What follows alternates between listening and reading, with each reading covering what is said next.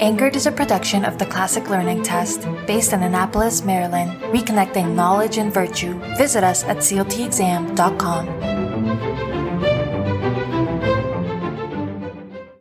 Hello, and welcome back to the CLT offices. We're glad you're here. Today, we're joined by Dr. Robert L. Jackson. Dr. Jackson is the Chief Academic Officer for a growing network of classical charter schools known as Great Heart Academies. Robert also leads the Institute for Classical Education, which provides conferences, publications, policy analysis, and fellowships that bridge the world of K-12 classical education with the best scholarship and research from higher education. If this is your first time listening to us, I'd like to take a little bit of time to explain what Anchored is. This is a podcast where our CEO, Jeremy Tate, engages in conversations with leading thinkers on issues at the intersection of education and culture. We appreciate your feedback, so please rate and review this episode and send any questions or comments to anchored at cltexam.com. Don't forget, our upcoming CLT exam will be held on December 4th. The CLT is an online college entrance exam for 11th and 12th graders. To learn more, visit our website at cltexam.com. Now, without any further ado, let's get on with the conversation.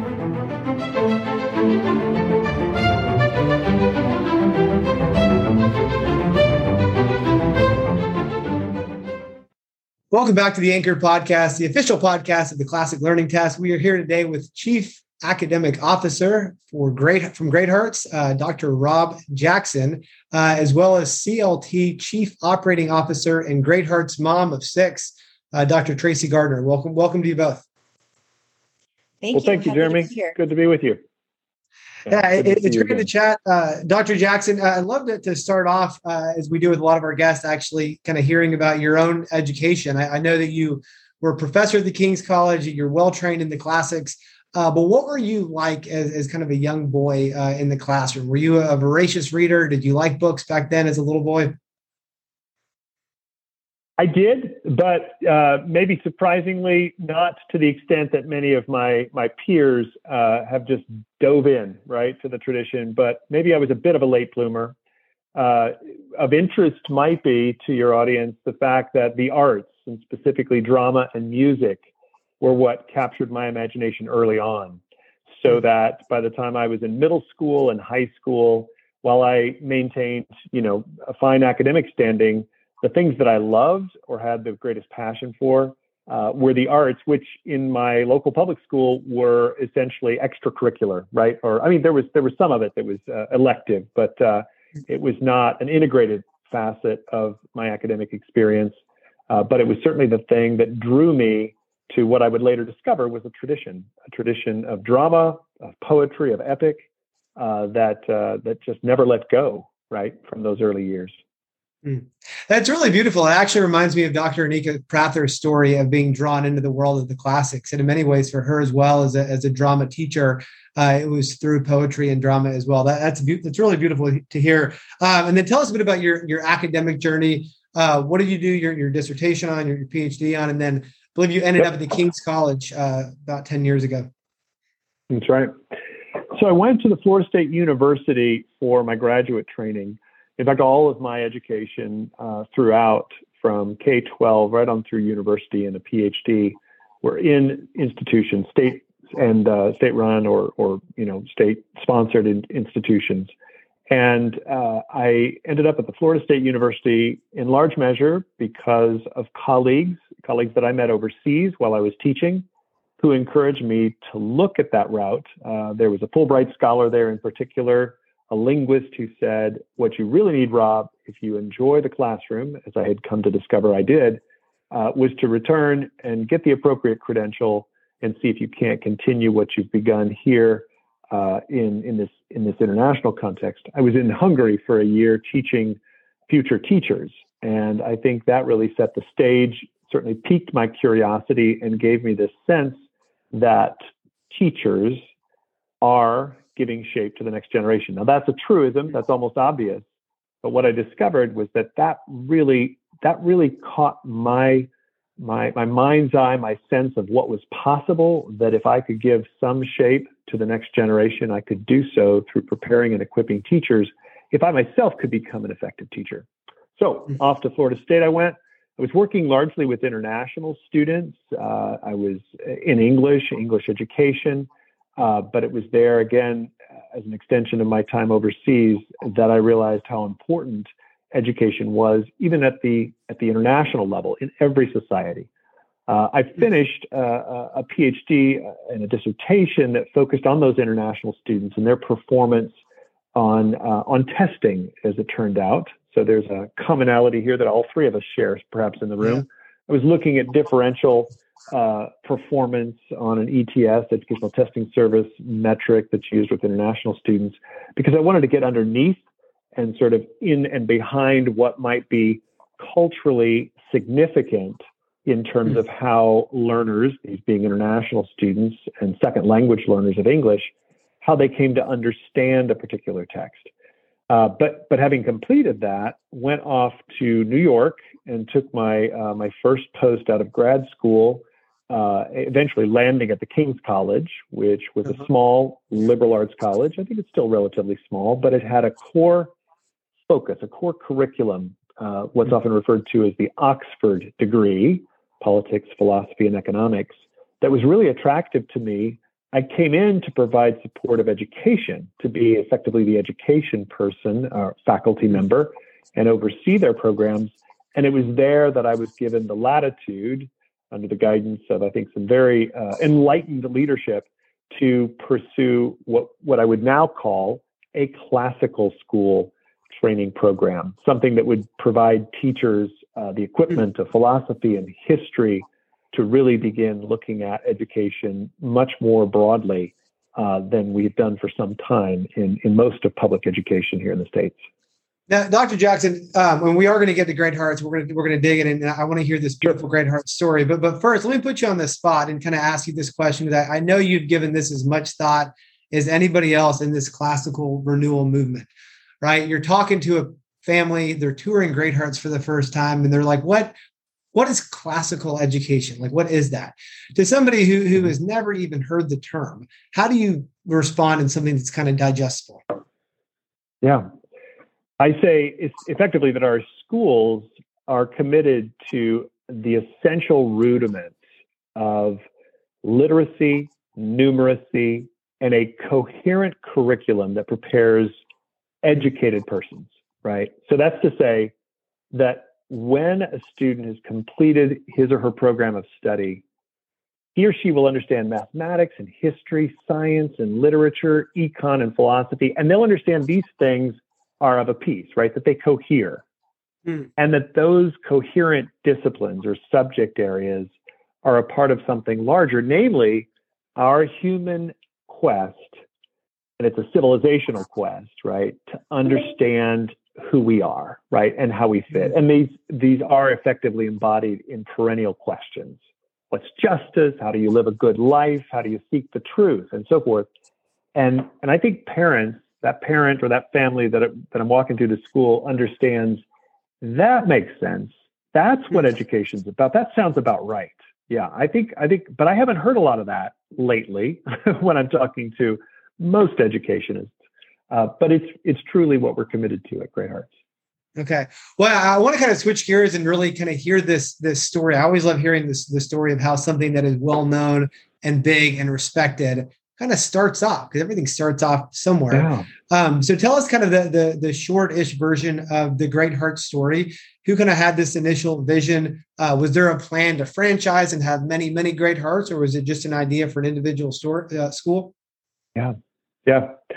Well, uh, the Great Heart story begins uh, with a prototype that was located outside of Arizona. Uh, Great Hearts began its purpose and its uh, its mission in the Grand Canyon State, but it was a group of professors and parents and other members of the community, including some who uh, were intimately familiar with the political and educational landscape here in Arizona, who found a private school model that they considered exemplary and were able to bring it with some uh, adaptation, right, to the state standards and requirements here in Arizona. They were able to bring it into and through the charter mechanism. So, probably many of your listeners knows that charter schools got started in the mid 90s first in Minnesota, then they were adopted in California and Arizona. Arizona was one of the early adopters. So there was a, a prototype model uh, that's located even to this day at Tempe Prep, Tempe Preparatory Academy, which took this private school curriculum, modified it uh, for charter consumption, and launched to great uh, to great effect. And they were successful. And within a few years, a portion of the leadership at the board level, and even those who were school leaders and teachers within that uh, that school, wanted to to develop or expand and launch what was explicitly intended to be a network of classical schools. But in their first iteration, their first sort of um, you know statement of purpose, they thought that it would be extraordinary to move from a few hundred students in one academy, as they had experienced it back in Tempe, to produce in 10 years, you know, 4,000 students served uh, by multiple academies, five to six or more. And that for them was just really wide eyed, go for broke, you know, blue sky thinking, which uh, they received support for. There was some, uh, some sound philanthropy that stepped in to say, if you can do that, that which has been done at this charter school there in Tempe, and you can bring that to scale with multiple schools, we will support you in that. And, and so they did. Uh, we launched with a single school and 120 students. That school was a preparatory academy, only grades 7 to 12. Uh, but Veritas Prep, the first, the original school within the Great Hearts Network, quickly gained traction among families and within the community. And within just three years, there was call there was a call for, and obviously the plan to launch another academy at Chandler in, in Chandler, uh, which is a, a, you know metropolitan Phoenix area. So Chandler Prep was born, and and thereafter there was a school in Mesa and Glendale. So the multiplication of the academies uh, in the first decade went from 120 students in a single academy to nearly 7,000 students within 10 years. And uh, that obviously exceeded their expectations, their, their dream, their plan, right, to, to reach 4,000 students. They were well above that. But it was clear that the demand for this form of education uh, among families and the interest among educators and school leaders that, that Great Hearts was able to locate uh, was such that uh, that they it was as though they couldn't put the lid on it. The thing was out and uh, and growing, an organism that I think probably surprised everyone. Um, so it was really impressive in that first decade. Yeah. So we're going to hear in just a minute from a Great Hearts mom and chief operating officer here at CLT, Dr. Tracy Gardner. Um, what, one more question for you. We've got a lot of teachers who are listening. Many actually, I came to find out the, this past week, uh, public school teachers who, who, regularly listen to the Anchor podcast. Um, and some of the conversations I've had, they say, well, we, we read some of these same books, you know. Um, is is it a, a spectrum? Is classical ed an either or, or is it more like you're on a spectrum of very classical or kind of somewhat? Um, and, and talk to us about the actual kind of meat, like what what makes as chief academic officer, what makes Great Hearts different from a typical public school? Mm-hmm. Well, I think the curriculum at Great Hearts is definitely more stable and coherent than much of what we're going to see uh, in our public counterparts. And as I said, I was publicly educated all the way through, right? So I, I, know of whence I speak. But if you just look at, and of course, if you listen to many of our of our great historians of American education, uh, this has been described as a, a real turn kind of an, a, a move from the essential lineaments of what we would have called in the past the liberal arts, where hmm. again, elementary and secondary schools were providing those essential subjects. And this harkens back even, you know, if I was to give you kind of a, a milestone, you'd go back and, and your listeners could go take a look at and get online. Look at what the Committee of 10 produced back in 1892. And they were setting expectations. There were you know, three school leaders, so three principals, four college presidents, including the then uh, president of Harvard, who were articulating these are the basics, right? Mathematics, languages, including Latin and Greek, science, English, history, civics, you know, it was all of a piece. It all had to be there. And I think that Great Hearts is picking up on a great American tradition of education that has been displaced over the last century or so by what I would probably refer to as a kind of progressive, social, transformative approach with a rather romantic view of childhood, right? Where those rudiments that I spoke of a moment ago are now displaced with a kind of educational uh, apparatus that tends to pursue very much of the moment kind of interesting, again, socially transformative projects. So, to your question or your teacher question, right? Uh, aren't we doing some things that are classical? Of course. Of course, anytime we're still turning back to or returning to uh, great sources, anytime we're primarily focused on the teaching of the subject matter, when we have a pedagogy that inspires students to go ever deeper and to ask the right questions and to continue to explore and understand the world in which we live, then you're drawing upon the what we today call the classical tradition.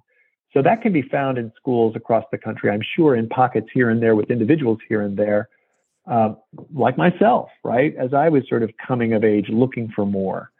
Uh, but I would say that in schools like Great Hearts, in classical schools across this country, the coherence, right, and the stability of the curriculum, and again, a related pedagogy, is what distinguishes those schools from the more typical counterpart.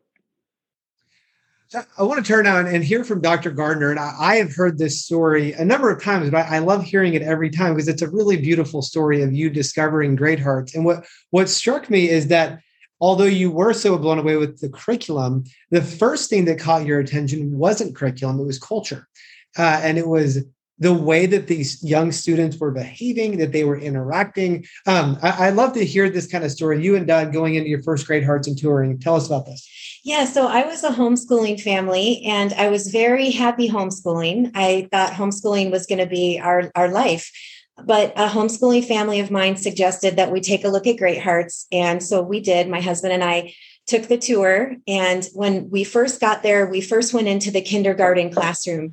And this adorable little kindergartner came up to me and she introduced herself as the ambassador of the class. She stuck out her hand, firmly shook our hand, and welcomed us and indicated that they were doing their Spalding lesson, which is their, their phonics instruction. And she spoke to me as if she was a teenager, but yet she was five years old. And I, I just couldn't believe her, her, her demeanor and her, her character and and just her sense of of leadership and so that was my first introduction. And then I moved over to the third grade classroom, and the students were all sitting up straight in their desks and they had their book out and they were in the middle of their literature discussion. And you could see notes in the margin, and the, the teacher was reading aloud with the students. And they were actually engaging in a Socratic discussion on the book. And the students re- were referred to um, as scholars. Um, and in my case, my children are known as Miss Gardner or Mr. Gardner. And again, it just, it almost looked like you were in a college classroom w- where you have these beautiful minds that are engaging with great text they they weren't reading boring leveled readers that were printed on just a few pages of paper. They were reading great books and talking about great books and learning history through literature. And that was just beautiful. And then i moved on. They took us to a seventh grade classroom and i watched a socratic discussion go on in a, a class. It was a sort of a history uh, language arts. It looked like it was maybe a little bit combined on both. And again it just it was it was amazing to me to watch these uh, you know 11 and 12 year olds just engaged in conversation that sounded like they should be in a college seminar class. And as you walk through the hallways, there was beautiful artwork everywhere, and children were behaved. Eh, they were joyful. They they seemed to be filled with a sense of wonder. And mm-hmm. we we watched children outside on the playground uh, running around and being traditional kids. But as soon as the teacher gave the signal, the kids were immediately in line, ready to go, ready to learn. Um, and so one of the things I loved so much about Great Hearts was I obviously the curriculum, but I loved the way the students students treated each other that they showed respect that they had virtues. There was there was virtue signs all over the classrooms as you walk down the hall.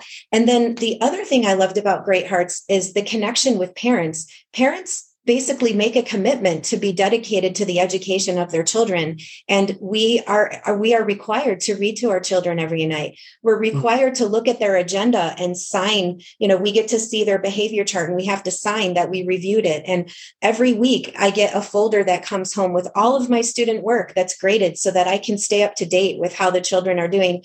And then we do a curriculum night once a year where we the parents go into the classroom and we have a miniature lesson in the exact same way that our children do. So you get to experience a day in the life of what your children go through. And I, to, to me, all of those other elements, in addition to the curriculum, is what made it our school. Mm-hmm. Great Hearts is a is an extension of our family. When my children are there, I know they're well taken care of. I know they're going to be held accountable.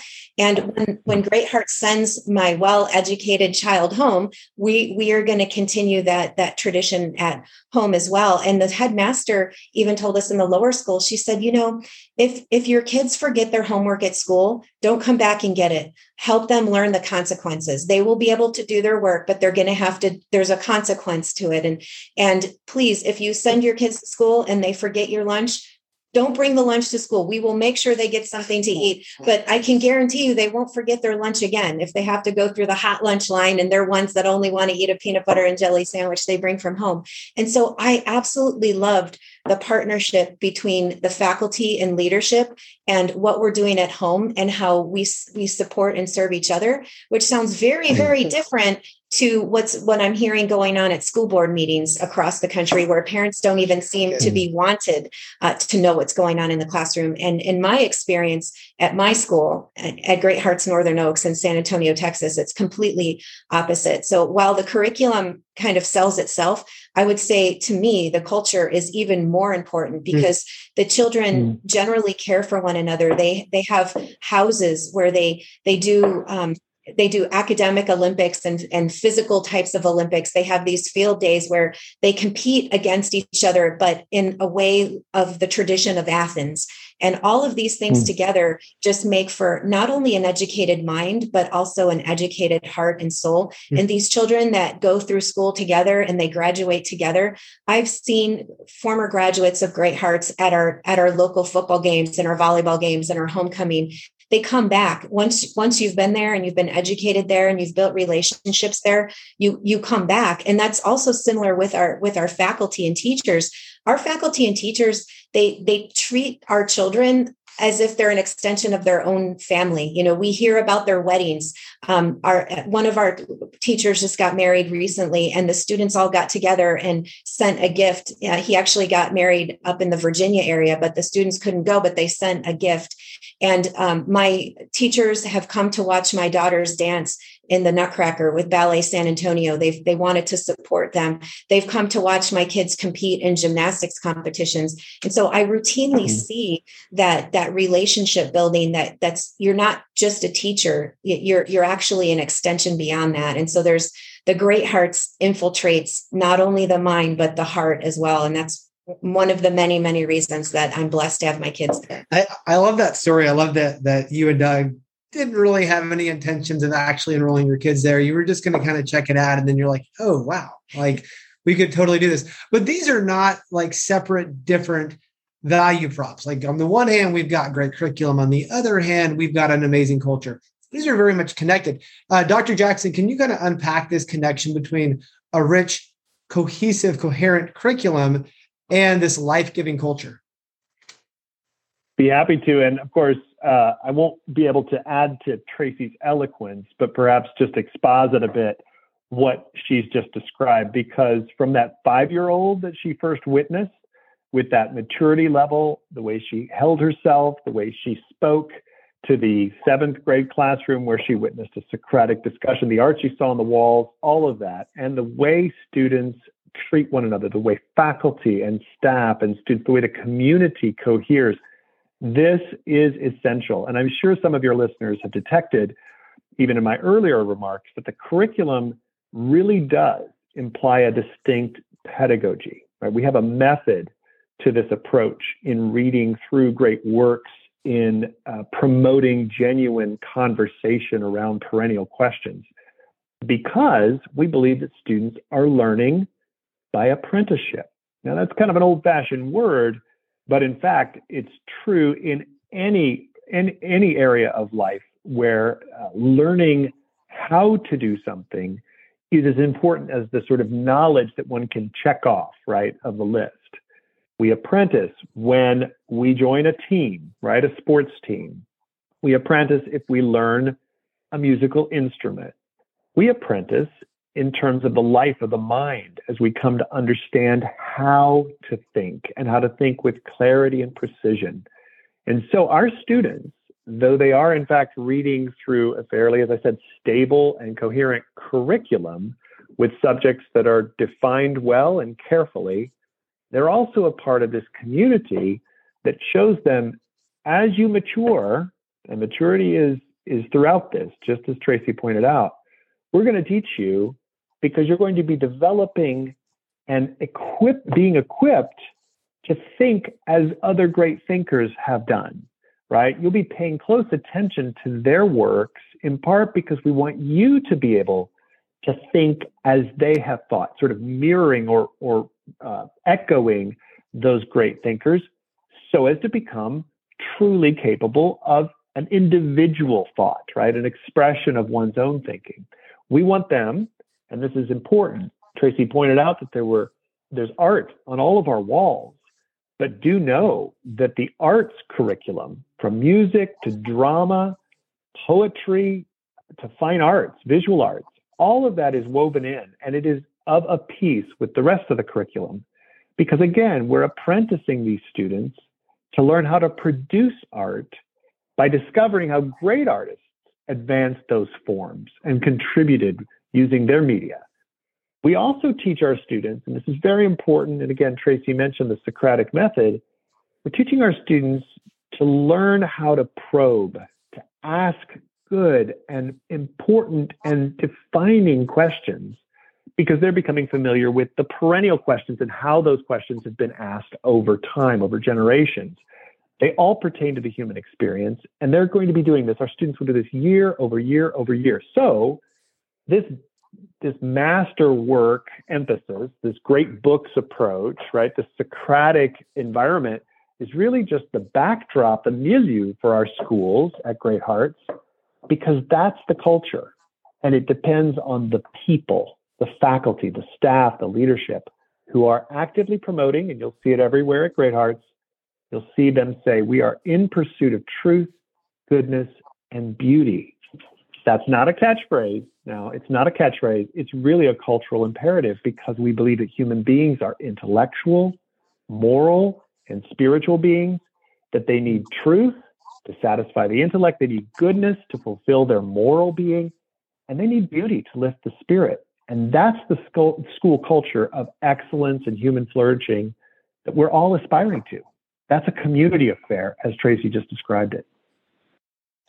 Rob, I'd like you to expand upon the classics to keep that Great Hearts uses. When when we sit around our dinner table at night, we t- actually mm-hmm. talk about those stories and we it it it impacts our family, it impacts our children because they're all reading them as they go throughout. Can you talk a little bit about where the idea of classics to keep came from and how your faculty and staff goes about selecting which works are going to go on that list and why it's so important to have that?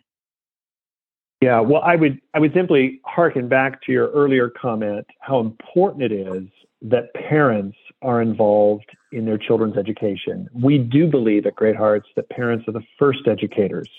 You know that Latin phrase "in loco parentis." We believe that. that. when they come into the, the, the classroom, we are essentially being given uh, your trust as a parent to pick up where you left off. So we want to make sure that what we're doing in the classroom syncs up with that which you do in in your home. So this idea of the classics to keep is really an extension of our interest in trying to facilitate or encourage that back and forth between the families and the school, uh, between the classroom and the home, by bringing some of the content that we are using or that we are presenting to students and we're reading with them, that we're exploring with them into your home so that what they hear at the school and what they hear at home are echoes of one another, that there's that sort of constant refrain exploration. And as I said a few moments ago, it really is important, crucial that the experience of asking those questions and probing the works and starting to understand that layer after layer after layer, there's no one right answer. There's no sort of, uh, let me say better, there's no simplistic answer to what it means to live well, to live a good life, but rather one needs to have experiences uh, far and wide, first within one's family, and then through the extension of this great literature, of philosophy, of history. And we want those books to be in your house. We, we selected those that we felt would be most accessible, something that parents could easily dip into, and then prompt the conversation that we would love to see you having at home that then inspires your student, your child, to come back into the classroom motivated to get into the to the conversation the very next day. So that was the the thinking. And by the way, our curriculum generally, as I said, a lot of stability, a lot of coherence, but we will occasionally just go back and revisit what are we reading and how is it affecting the students. Something like a three to four year cycle where we're looking at it uh, across the network to make sure we've got the right the right fit. But those resources that you just mentioned, Tracy, are intended to uh, sure uh, to, to, to bolster the exchange between the home and the classroom to just make sure that the conversation continues after school hours. Yeah, that's amazing. I, I really love how the classics to keep aligns with our author bank here at CLT. The, the passages that we mm. put in front of students on our classic learning test, whether it's at seventh and eighth grade, at ninth and 10th grade, or at 11th and 12th grade, align so beautifully to what your list is. The first time my girls took the CLT 8 when they were in middle school, they talked about that they got to read the Federalist Papers, they got to read de Tocqueville, they got to read Shakespeare on a standardized assessment. And they said it was so much more interesting, mom. It's still a test, you know, taking a test is not as fun as going to ballet class, but nevertheless, if I'm going to take a test, I love taking a test that talks about the same authors that we've talked about in our humane letters class or in our, our mm-hmm, literature mm-hmm. class. And we love that we have a very similar alignment. When I first uh, came to CLT and I, I, learned about CLT as a mom first, and I was looking at our author bank, it was remarkable how much overlap there was between the authors in our author bank and the kinds of passages we're putting in front of students and exactly the kinds of great works that great heart scholars are reading in class. And so it makes for so much of a more humane experience for students when they're trying to get into college and they have to take a, a, a college entrance exam. Why not take one that's mirrored off of the beautiful education you've had mm. and then help mm. that to get you into the kind of program in college that, that also focuses on that formation, not, not just the formation of your mind, but also the formation of the seven liberal arts and the the pursuit of truth, goodness, and goodness and beauty. And so my kids, they, they might be unique, but they have found that they want to go to a college that continues to teach in the same ways that they've learned at Great Hearts. Mm-hmm. They're not really interested in going to a, a, routine college that's that's kind of out there right now that that doesn't promote the liberal arts that just lets you take whatever you want to take. You don't want to take english you don't have to. You don't want to take philosophy you don't want to take economics that's fine. We'll give you whatever you want to take my kids don't want to do that because you know my my daughters are are they're they're taking the latin and greek sequence in in the upper school and mm-hmm, they would have mm-hmm. never considered taking greek before but because it was offered before them and they thought this is the foundation upon which all all languages are coming from that they want to explore. Um, they're taking Grace's in um, ninth grade, so she's in Latin three. Angelina just finished uh, 10th grade last year, so she took Latin four. Now she's in Greek one. And she probably is not going to be a classical linguist or she's not going to take classical languages as a major when she goes to school, but she wants to go to a college that still requires some sort of foreign language requirement. She still wants to go to a mm-hmm. college that requires mm. history and English and mathematics and science um, and so your school has laid out a beautiful education, and so many kids end up going into a college that doesn't continue to uh, to promote that. So one one final question for me before I turn it back to Jeremy: what what is it hmm. that Great Hearts is doing to try to help students explore pathways into college that will allow those students that want to continue their beautiful classical education what what are you all doing to help open those doors that there are options out there besides just the state schools and not that's not to say that that, that there's not some great programs at state schools mm-hmm. i know arizona state university for one in your state has a has a wonderful honors college that still has a core curriculum in liberal liberal arts tradition mm. but what are some of the things that you're trying to do to to continue to pursue students through that truth goodness and beauty through the liberal arts as they move on into yeah. college well we do have a robust college counseling sequence uh, in the schools whereby we provide parents and their their children with an understanding of how that process of application and admissions unfolds. We want to make sure that we're walking them through step by step, year over year, especially in those four secondary years of the high school.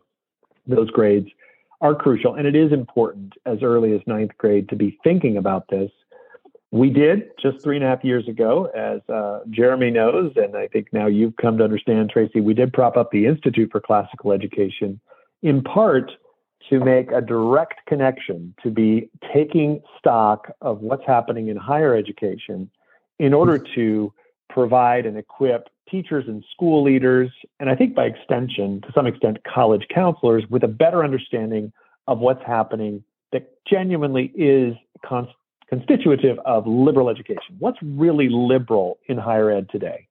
There are plenty of examples of the illiberal qualities or at times the sort of stifling uh, features of higher education that I think we need to be mindful of, we need to um, draw attention to. But more importantly, in my estimation, and I think for Great Hearts generally, is to lay emphasis on the good things that are happening, namely those institutions of higher ed where an honors college, as you mentioned, uh, a program, a center, uh, an institute, or some very specific program on campus that does retain a center, a core, uh, can be found at institutions across the land. And with more than 3,000 institutions of higher education, we have a lot of work to do to survey that landscape and provide our families with some sense of where to go or what to at least consider based mm-hmm. on the needs and the the interests of their students, right? Where they want to be, what they would like to develop in terms of of uh, a, a focus, a major, an area of expertise, but also how they can continue, as you just said, Tracy, uh, the quality of their education that they began in high school, and for many of them before that. That's really important to us, and so the institute is starting to uh, amass and, and put together essentially content, materials, even research that does survey the landscape and provide our families with some understanding through our college counseling. And ultimately, I think uh, we will need to do it on a on a sort of a larger scale by promoting and reporting on what's good and even great in higher education, in American higher education today. Um, I think one of the, and I'll just sort of say this as a, as a quick uh, comment, I think part of what CLT has brought to this market and to classical education in particular is not just an alternative test, which itself is valuable, as you just described it, Tracy, because it focuses on texts that are recognizable from a tradition that we're promoting in our schools, schools like Great Hearts. But CLT has also begun to create real synergy, real energy, real kind of uh, uh, interest in classical education among our colleagues in higher education. So even as we're trying to do something at, at the Institute for Classical Education at Great Hearts, I think CLT is doing this work by attracting the types of institutions of higher education that recognize the importance or the centrality of a genuine liberal education. And for that, I am truly thankful. I, you know, have been mm-hmm. pretty quick, as I think you both know, to tell others this is what you will find in that list of more than 200 schools that are signing on for CLT to accept CLT. You're finding fellow travelers. You're finding institutions that really understand what a classical education entails. So thank you for that. Dr. Jackson, uh, final question. We always end the Anchored podcast talking about books, and we have known each other now for for five years. And I have some good memories of just how passionate you get talking about books. I know that the work you do it flows out of this this very real, very deep love uh, for literature, for mm. philosophy. Uh, you got me reading Willa Cather last year, by the way, which I loved. Uh, Death Comes to the Archbishop. So good. I'm going to read it again. Um, what do you come back to there? Are there, are there a couple of books that you're like, like I do orthodoxy every year. Chesterton's kind of my sanity. Mm-hmm. Is there a book you come back to kind of every year that is maybe most influential on you? First, I just want to say, Jeremy, you've got good taste, starting with Chesterton and and leading on to Cather and others. Uh, and I delight in the fact that the folks you're bringing onto this podcast and into your circle uh, have similarly good taste. That's why I think we get along so well. It's going to sound like a hedge to your to your question, but there are two types of texts, two types that I really am drawn to time and again, and they've captured my imagination over the years, and certainly driven me into what I consider my vocation, uh, this tradition of classical ed. It's the poets and the philosophers, right? So we read Homer, and you can't, you just can't get to the bottom of Homer. You can read him over and over and over again and find once and, and forever more qualities to the work that he and the Greek dramatists have produced. So if I think of the poets in the Greek antique world, I also put them up against Plato and Aristotle, and I can't go back to them enough, right? Time and again, mm-hmm. there's a dynamic tension between what I consider the deep well of affection, right, that the poets focus on, and these careful rational, uh, philosophic works that show us how to use the mind. And it, mm. it just continues right on through the tradition, right? Because you've got, for example, Virgil's founding myth of Rome, the Aeneid, but it's alongside Cicero's statesmanship, yeah? Or Dante. Think of that epic journey through hell all the way up to the beatific vision. But you also have Aquinas and his clear thinking, drawing upon Aristotle, as you know. Mm. What about Shakespeare's drama? and Locke's political philosophy. Or for me, as the American uh, that I am, I love Robert Frost's poetry, but I love reading the philosophers, right, um, of of the modern world and understanding where we are. So the poets and philosophers, again, side by side, because I love that interaction between heart and mind, right, sentiment mm. and rationality. Uh, Robert Frost said of poetry, it's a momentary stay against confusion and it's all based on the experience of a thought felt thing. And that's what the tradition is in a nutshell, right? We study the tr- tradition to find our way in the world, you know, a way that's thoughtful and great hearted. That, that is absolutely beautiful. Um, I, I, do have one because I'm thinking about it, kind of final follow up again. So, parents sure, listening sure. to this, um, from what I hear, and this is the case I see in Florida as well, a lot of these classical charter schools, and I know it's the case with Great Hearts, have these massive waiting lists. Um, mm-hmm. What what is is kind of the future? How quick are y'all going to be rolling schools out? And what's your advice to a parent of you know there's just not a possibility to do private school or homeschool, and they they can't get off the waiting list at Great Hearts? Well, we've got some options. Uh, we are going to be in additional states in the next five to six years, three more uh, minimally, and uh, and even now next year, next fall, we will be uh, we'll be launching a school in Baton Rouge, Louisiana. So we're very excited about that prospect. But there'll be two more states beyond that, again within five to six years. So the growth uh, on our within our organization, we're looking to double double our numbers within the next five to six years. Um, but for a, a parent uh, or a family that's not located in one of those states where we are, I would first recommend that they go and explore the map on the Institute's website. We're cataloging for, for everyone, just where mm. classical schools, all 820 or so, be they public or private, where they are and what they have to offer. And we're trying to build that website so that it's more robust every day, so that it really does encompass everybody out there. But I would also mention that Great Hearts, in part because of COVID last year, has launched an online platform. So I expect to see Great Hearts online growing and being available to more families who may want to consider that uh, in relation to their own family's choices if they can't necessarily get right to one of our brick and mortar schools. So I'd suggest look around, see if any of those 800 schools are in your neighborhood. If not, take a closer look at what's being made available through Great Hearts Online and perhaps some others that are going to get into this space as we want to bring classical education to the entire country. So, more good things uh, to report in the future. We'll probably have to have another conversation next year to see where we're at.